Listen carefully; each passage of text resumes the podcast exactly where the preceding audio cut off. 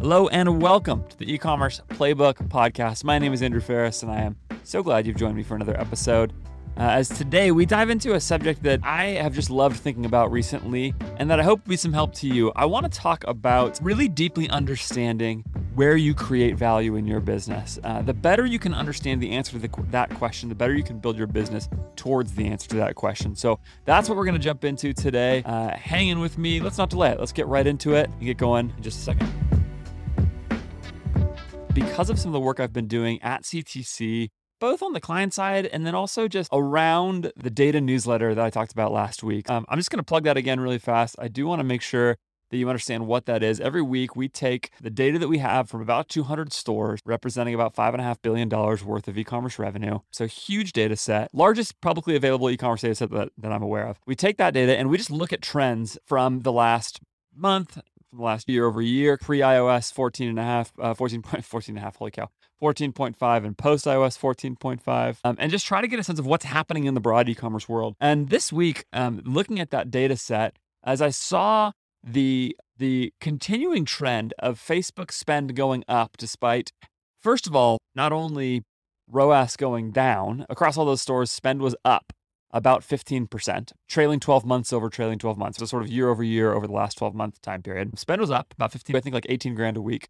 Well, ROAS numbers were down, and uh, and that's reported ROAS, so um, down about 8% to a 1.54 average ROAS. And in the midst of that, also revenue up year over year over that time period, about about 20 grand per week. So it's just interesting. There's this thing happening in this data set. Spend continues to grow and ROAS goes down. And I also hear all of this talk all over the place and have participated in some of it around like, how come it's so much harder on Facebook than it used to be? So it's a that's a weird mix, right? If it's so hard on Facebook right now, and if Facebook is such a key driver for a lot of especially earlier stage e-commerce, why in the world are businesses still growing? And why are in the world, even more to the point, why are people still spending so much money there? And there could be all kinds of answers to that question. And and so first thing here, just go to the show notes, go subscribe, go get into that data newsletter. We update that every week and I'm actually working with the team working on that. So I'm in the data there um, thinking through insights from that. And that's going to spur all kinds of thoughts for me, getting out of what I have been doing on this show, which is much more in the weeds of individual brands, and now thinking really broadly about what I see happening across the landscape. And so that's definitely spurring some thoughts for me. And as I look at that, as we update that every week, we've got all kinds of cool stuff coming there. So if that's a free email, go get that. Go look at the show notes and go get that. But to get back to my point, there's something weird going on here where spend keeps growing, revenue keeps growing, but the contribution margin, by which I mean revenue minus ad spend minus COGS, basically, and people define contribution margin differently, but that's what I'm thinking of. That is getting thinner because that, that ROAS is getting smaller as an average. And just the game of e commerce is changing. And and because I think people are less and less even trying to be profitable on the first purchase, which was when I started in e commerce, that was like so totally the way we thought about and even pitched at CTC when I was first at CTC. That's how we pitched clients. We were telling them, go and get on Facebook ads. You will be profitable right away and spend your money there. And we gave them a ROAS target based on how much margin we were going to try and create. I had one, I still remember a client who was a pretty early stage business whose ROAS target was six. It was a six to one target and we hit it. I didn't, I was under promising big time. I like, I don't know if we could do that. And they were really frustrated when we got down to four. I remember even earlier than that, when I was at Kalo in the early days, I still remember this. I remember this so vividly. Our CPAs were moving from eight to ten dollars, ten to twelve dollars, somewhere in that range. definitely going up. And our AOVs were around 30, 35 bucks. And we were, I remember, knock down, drag out arguments about whether we should keep spending at those levels on a product that had what 85 90 points of landed margin like just the highest margin e-commerce product you could possibly imagine like the absolute 99th percentile margin for a hard good actual retail product. And so there's all of the space and yet we were still having these arguments about whether or not there was enough margin there. That was the kind of like spoiled world that we lived in at that time with facebook ads. And what i am, was reflecting on is that world is gone and everybody knew that world was going to be gone. I remember at the time it was like the conversation was this is an arbitrage moment and it will go away. Everybody understood that an auction indicated that margin would get competed away over time. And often that margin would get competed away by people who had larger cash reserves so they could take a thinner margin. And that is exactly what happened in this case, right? The spend has kept growing, the margin got competed away. And the ROAS kept coming down. And now we're living at these much lower average margins than we did before. Granted, it's a different attribution window, but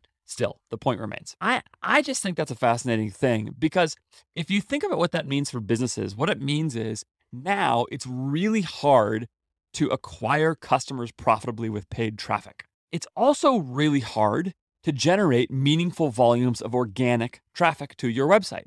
Everybody loves to talk about how important it is to go get organic traffic, but it's really earlier stage e commerce businesses, sub 10 million in revenue, I would say. So few of them are generating meaningful traffic to their sites in, or at least anywhere near the meaningful traffic via non-paid sources. They are, but it takes years and years of buildup of social channels. You think of Beardbrand and the way they built an awesome YouTube follow. I can think of some brands that have done it with some SEO sorts of plays. But what all of those people will tell you is that's a long, slow game. So if you're trying to grow quickly at all, then it's just going to be really hard to do that. Now, if you also step back, what you recognize is that most brands are not living at 85, 90 points of margin. As I said, that's like 99th percentile. And so that means that also as the mar- as the contribution margin gets smaller from the ad spend side, and most brands also are struggling, and especially if you're at like 50 points of margin or something like that, there is just this major challenge around this question.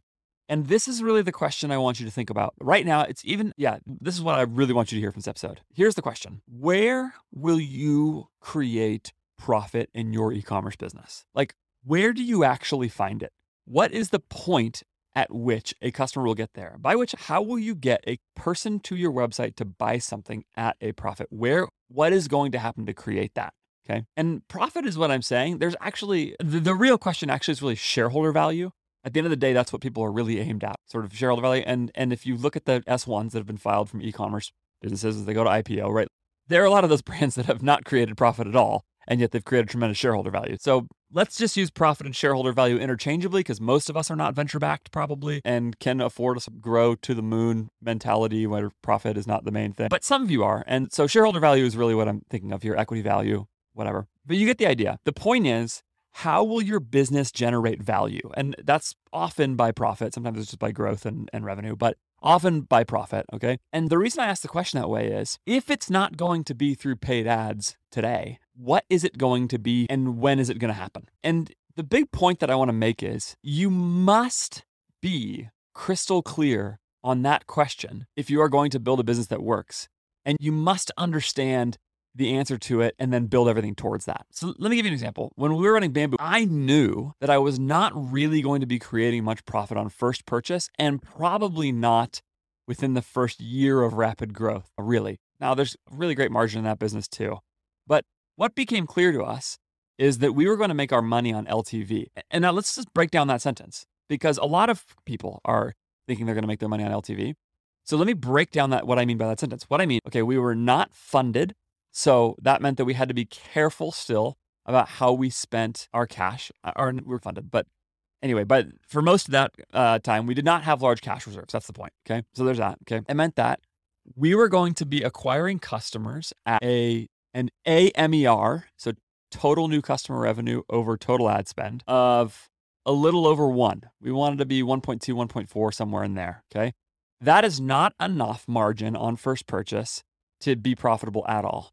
But we also knew that we that customers came back at a very high rate within 60 days of making that first purchase. And so we looked at that and said, that is where we will make to some degree. That's what we thought on that 60 day window. And then also broader than 60 days over a longer time period.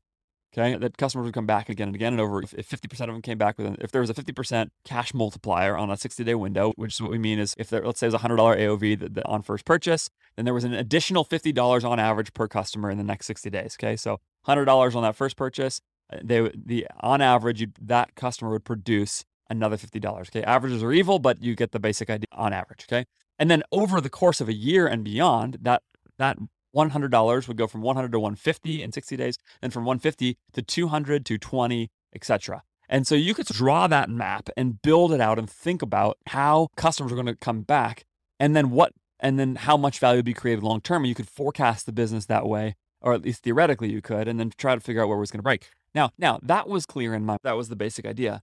But I'll tell you, I was not at all clear enough on how that worked out to my cash management I was not clear enough to what that meant for my OPEX over that time and what kind of cash I could put into that and how to think about scaling that, uh, scaling my team against that. I was not thinking nearly clearly enough about what that meant for inventory and how much I needed to have. Now, thankfully, that's not as big of a deal for Bamboo Earth for a lot of reasons we've talked about in the past, but it's cheap and we own the production. So there you go. And I just didn't, I just had, I didn't look at that and say, this is where value is going to be created. So now how do I build everything towards that? And what I see happen all the time for operators is they have this same problem. They don't really understand, they don't have a very clear model in their heads of where profit is going to come from and over what time period, or shareholder value is going to come from in what time period. Because let's say the shareholder value is going to come in four years, that means something about how you finance the business and how you operationalize the business. Okay. And about what kind of management structures you need and what kind of team you need to get there. Okay. And so everything just has to be towards that question. And it also, even marketing tactically, one of the big problems that you all know about is like you listen to a show like this, and let's say you're the kind of person who's listening to three e-commerce podcasts. What's going to happen is you listen to me, and let's say you listen to Bandholz and you listen to Andrew Youderian, okay? And those are the two people you listen to. And you hear on Youderian's show, I remember an episode where somebody talked about a Kickstarter campaign that went awesome and they got all this organic revenue off the back of it, and it was amazing. And that's, oh, okay, so maybe I should run a Kickstarter on a new product release and then I can do that strategy there and go over there. And you listen to Bandholz, and he talks to somebody who just like him smashes it, smashed it like Beardbrand did with a YouTube following. And says, okay, I got to go build a big YouTube following, and that's organic following, and I'll get to a million subs and oh, whatever. And then you listen to me, and I talk about Facebook ads all the time and tactical paid ads, whatever. And what's going to happen is you're going to be tempted to go chase down all of those. But the truth is, the thing that should guide which of those things you do and don't do, and they all might work. That's the thing. They all might work. Those are smart people who are talking about those things, okay? They all might work. But what you should do to evaluate whether or not those are the best use, uh, that one of those strategies is the best use of your time and of your marketing efforts. Is this going to get me towards a way that this business actually becomes? So with Bamboo Earth, what's inherent to the business is this uh, is not only the manufacturing advantages that they had and the margin advantages that they had, that makes it so that you can acquire customers at a really thin margin, at a thin contribution margin early on, okay? Because the inventory works well for that. You've got a high margin product, okay? But of course, the LTV is really good and really strong, and therefore it makes tons and tons of sense that you would that you would build everything for the main place of shareholder value being created on the LTV. In that case, here's what I would tell you. What Bamboo Earth ought to do is as much as possible build more LTV into that business by just hammering away at every possible thing that makes retention better and easier. That's and that means nailing your flows, which we spent a lot of time on actually. Okay, so we did that pretty well. I would say this is a good argument for Amazon because it's going to tap into a different customer. People love buying on Amazon and it's really easy to buy the product that you bought before and it's not too much work. So you get that there and you can build a good repeat revenue business on Amazon. I even that could be a little secondary. Might might be even something that's not as important right away. But no, I think pro- probably it is. You can go do that and expect that you're going to grow a long tail of value on Amazon, even if you aren't super aggressive on ads there. That means that something like postcard marketing makes a lot of sense for Bamboo Earth because you're you wanted to go repeat that. What about something that Dave had this great idea for? Was sampling in box, sampling other products in the box because you're trying to get somebody to start with one product and buy another. This skin quiz that we had and a, a, mini kit versus a full size and using the mini kit to get people into a full size kit over time so they could sample things and so on. All of these things built for this one one big idea, which is how do I repeat re- get repeat revenue and also building a brand that people absolutely love. And Amber is amazing at that in a lot of ways in terms of just messaging her customers in a way that showed real care, okay? Being relentless about email and SMS capture and so on. But that means doing some not doing some other things, okay? It means leaving organic social building big followings there as ways of doing customer acquisition, it just means leaving them on. We're just not going to build a giant YouTube following.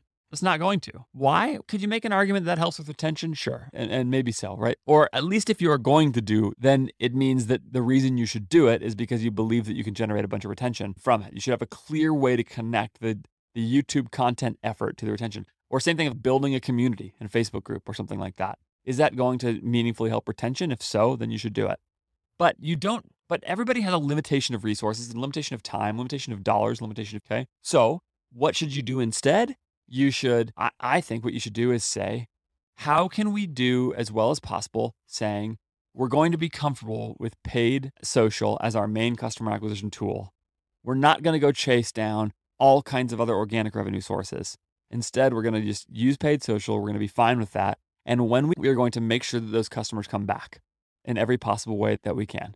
And over time, what that will generate is profit on retention. And then you would give your KPIs towards different team members around that. And there's all kind that comes down to some customer service team members and our on-staff esthetician and so on. Okay, now consider a very different business. Consider, I'll come back to another 4 400 business that we worked with, which was Slick Products. Slick had 50 points of like that. Okay basically. Slick had Slick had pretty below average LTV despite being CPG, basically. Okay. And therefore, if you couldn't make a case, oh, and you had to tie up tons of money in inventory. So you you couldn't really make a case that same strategy. That meant that you had to do a couple things differently. One of them was you had to exist at a higher ROAS, which meant less aggressive ad spend. You, there's no way you could exist in that business at a 1.2 to 1.4 AMER. So new customer revenue against total ad spend. You just can't do it. You die if you do that. So over time, what Slick began to do, and this was really smart by Slick's founder, Brian Wilkinson, is really push harder on building out the omni-channel business. That meant Amazon, trying to make it so that you could grow organic revenue on Amazon via a paid to organic strategy, which takes some time.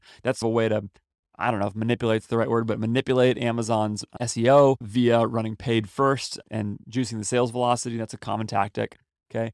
It could also mean, could also mean, or it meant also entering more seriously into wholesale. Okay. Why? Because Slick is a more niche product. And over time, what you want to do is continue to create serious brand recognition in a sub community, in a subculture, basically, and be able to say to those people, we're native to you. We're in the stores that you shop at. We're here. And as you see all of our ads online, when you now go into a store, you're going to recognize a slick name and you've seen the influencers we work with and we're for you. And ultimately, it's going to be in repeat purchases from wholesale partners that's going to be the main source of profit in this business. And that's the way you're going to do it. And to me, that makes perfect sense relative to that business. While at the same time investing in the brand and sort of community touch points. This is where like events could have continued to be an interesting part of it and those sorts of things. Because there's ways to go reach people where they're at, gathered around the, the lifestyle that's connected to this brand. And I don't know, I'm not part, I'm not working on that business anymore.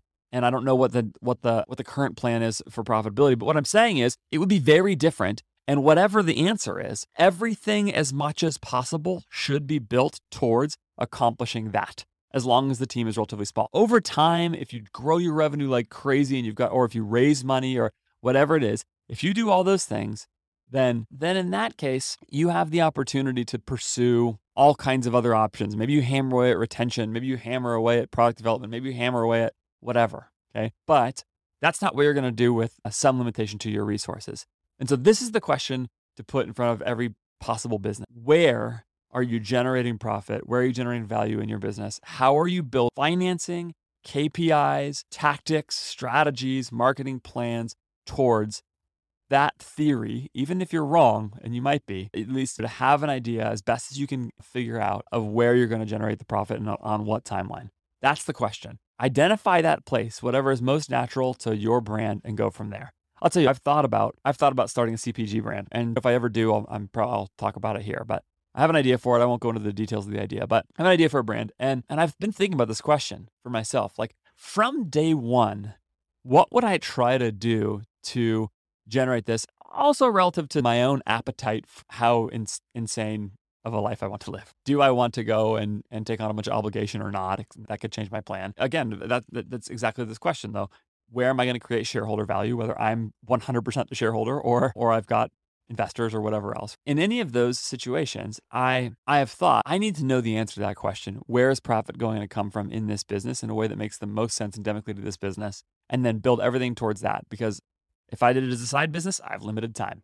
If I did it as if I did it as a side business uh, and I don't get investors, I only have limit not only have limited time, but I have limited dollars. So I have to answer that question as best as possible. Where is the profit going to come from?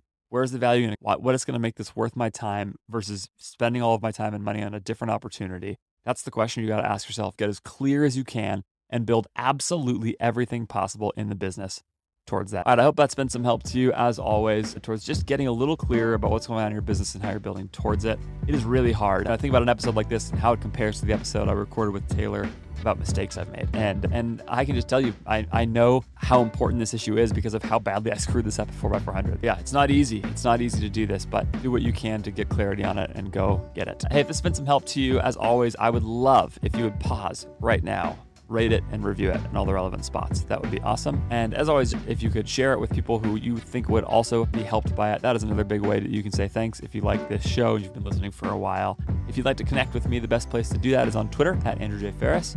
And uh, otherwise, we'll see you next week. Hope everything is going great with you, your life, with your business, and all the rest. Talk to you next time.